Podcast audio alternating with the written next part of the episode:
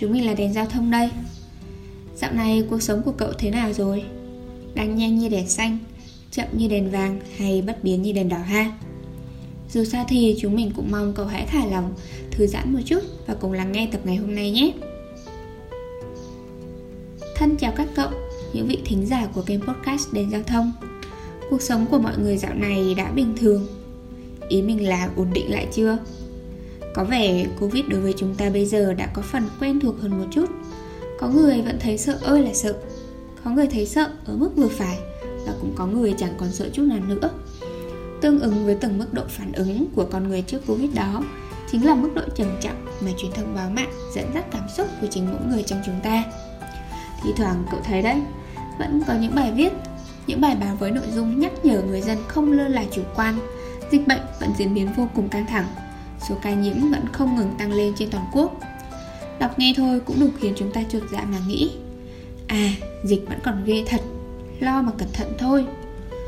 Mặt khác, đôi khi chúng ta lại đọc được những bài có nội dung đại loại như Ai rồi cũng phải mắc Covid-19 thôi. Hoặc là đi ra đường thì thấy đông người qua lại. Nó khiến chúng ta cảm thấy Covid bây giờ chẳng còn là vấn đề nữa. Dù có mắc thì chúng ta vẫn sẽ ổn và chấp nhận được thôi. Nhưng thực ra, di chứng hậu Covid-19 mới đáng sợ. Thế nên, cái kiểu tích cực như vậy không khiến chúng ta trở nên tích cực. Đó là kiểu tích cực độc hại, Khiến chúng ta tạm thời cảm thấy thoải mái, Khiến chúng ta quên đi những mối lo cần bận tâm về việc phòng bệnh, Mặc dù đó là mối lo ta cần đặc biệt quan tâm. Sự tích cực độc hại được định nghĩa là một kiểu phản ứng trong giao tiếp mà thiếu đi sự thấu hiểu và đồng cảm đối với cảm xúc của chính cậu hay những người xung quanh cậu.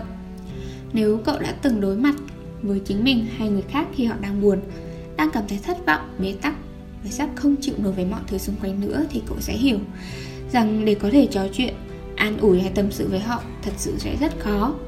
Không nhiều người trong chúng ta biết cách nói về các chủ đề buồn bã hoặc không thoải mái và nhiều khi việc chúng ta nỗ lực trấn an họ lại như kiểu phá đám vậy.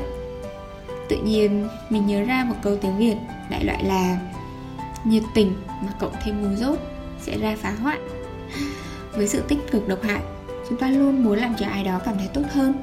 Nhưng nó thường không đem lại kết quả như ta muốn, vì khi ta cố gắng an ủi ai đó, dù không thể đồng cảm với câu chuyện của họ, nó giống như kiểu mình đang ngồi đó để dập tắt mọi cảm xúc của người ta vậy. Ví dụ như, cậu có một người bạn nào đó vừa khởi nghiệp thất bại chẳng hạn. Có thể khi ngồi nhỡ tâm tình, bạn của cậu kể rằng ui họ sợ hãi lắm. Sợ rất nhiều thứ và không chắc chắn gì về tương lai cả. Điều này với cậu sẽ thật khó nghe. Thậm chí cậu còn chẳng muốn nghe những chuyện đó chút nào vì thực ra nó chẳng liên quan gì tới mình cả. Do đó thay vì lắng nghe cậu cố gắng chấn an họ bằng những câu như hmm, không sao đâu mọi chuyện sẽ ổn thôi mà. Hay chuyện gì xảy ra cũng có lý do của nó thôi vân vân điều đó có thể vô tình khiến bạn kia cảm thấy rằng cái việc mà họ khởi nghiệp thất bại đó, nó chẳng hề ổn chút nào cả. Nên họ nên quên luôn chuyện thất bại đó đi. Dù cảm xúc của họ chẳng thể làm điều đó, họ, ngay lúc đấy, cần được lắng nghe, được tĩnh tâm để biết rằng cái thất bại đó là chuyện đáng để chấp nhận, đáng để xem xét thật kỹ và rút kinh nghiệm cho tương lai nữa. Cảm xúc buồn bã sẽ vẫn còn đó dù chúng ta có cố quên nó hay không. Vậy thì tại sao mình không thẳng thắn để đối diện trực tiếp với nó, mà lại phải cố gạt bỏ đi cảm xúc của mình bằng những suy nghĩ? Rồi mọi thứ sẽ ổn thôi đó chứ. Sự tích cực độc hại là một kiểu giao tiếp khiến chúng ta bỏ qua cảm xúc của mình thay vì đón nhận nó, cả tích cực lẫn tiêu cực. Vậy nên, ở tập podcast này nền giao thông chúng mình muốn dành cho cậu một tip nhỏ như có võ để cậu có thể trao dồi cho bản thân mình, cái gọi là sự tích cực đích thực. Tiếp đó là thực hành chánh niệm. Hãy thử chánh niệm bằng cách dành ra cho mình mỗi ngày một khoảng cách yên tĩnh để cảm nhận cảm xúc trong cậu kể cả những gì đang diễn ra trong cơ thể và tâm trí của cậu. Cậu có thể bắt đầu bằng cách um, tập trung nhiều hơn vào hơi thở đếm từng nhịp hít vào thở ra này. Cảm nhận âm thanh nhẹ của tiếng thở cảm nhận nó đang di chuyển đến từng thớ cơ, từng mạch máu, từng tế bào và hãy thử cảm nhận bàn tay, bàn chân của cậu đang để ở đâu. Liệu nó có đang thoải mái hay không? Và tới một lúc nào đó, Khi tâm trí cậu được gọn gàng, Không một dòng suy nghĩ nào lướt qua cậu, Thì cậu đã tránh niệm thành công bước đầu rồi đấy. Đừng tập trung vào bất kỳ suy nghĩ hoặc cảm giác duy nhất nào, Mà thay vào đó, hãy chú ý đến tất cả mọi thứ.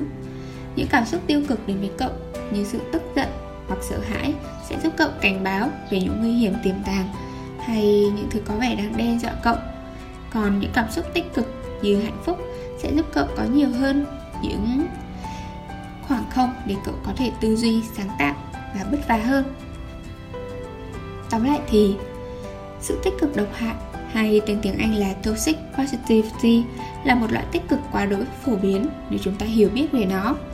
Có thể khi nghe đến đây, chính các cậu cũng đang nhận ra rằng mình đã từng tích cực một cách độc hại với chính mình và những người xung quanh.